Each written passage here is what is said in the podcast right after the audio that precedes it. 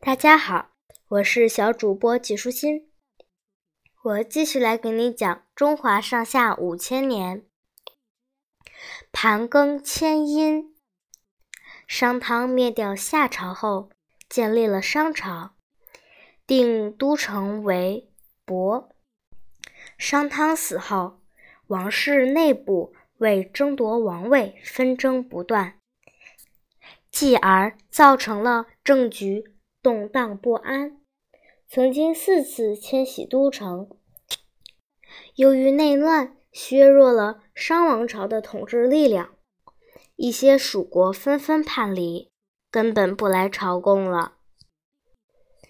第二十位商王盘庚为了改变这种混乱局面，决定将都城从兖迁到殷。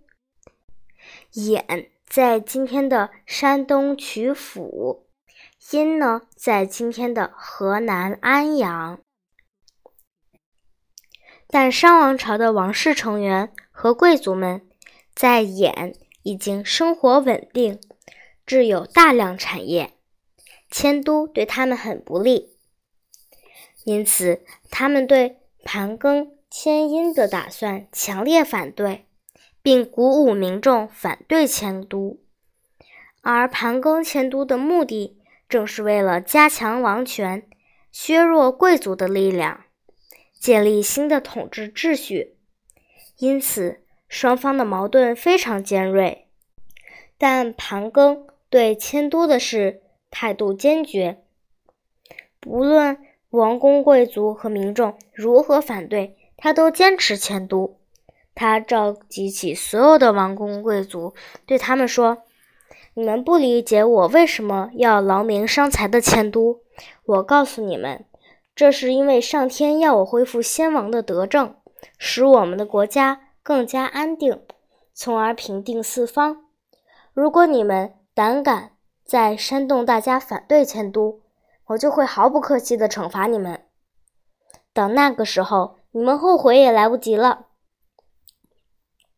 王公贵族们听到这番言论后，吓得再也不敢公开反对了。然后盘庚又公告天下，表示迁都都是为了使老百姓生活更加富足安定，劝告他们不要听信谣言，把迁都视为洪水猛兽。为了彻底清除谣言，盘庚告诫民众。违抗命令者当斩。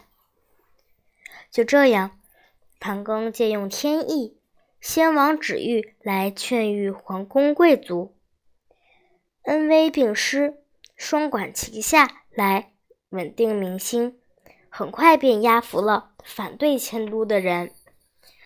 公元前一二九八年，盘庚成功迁都。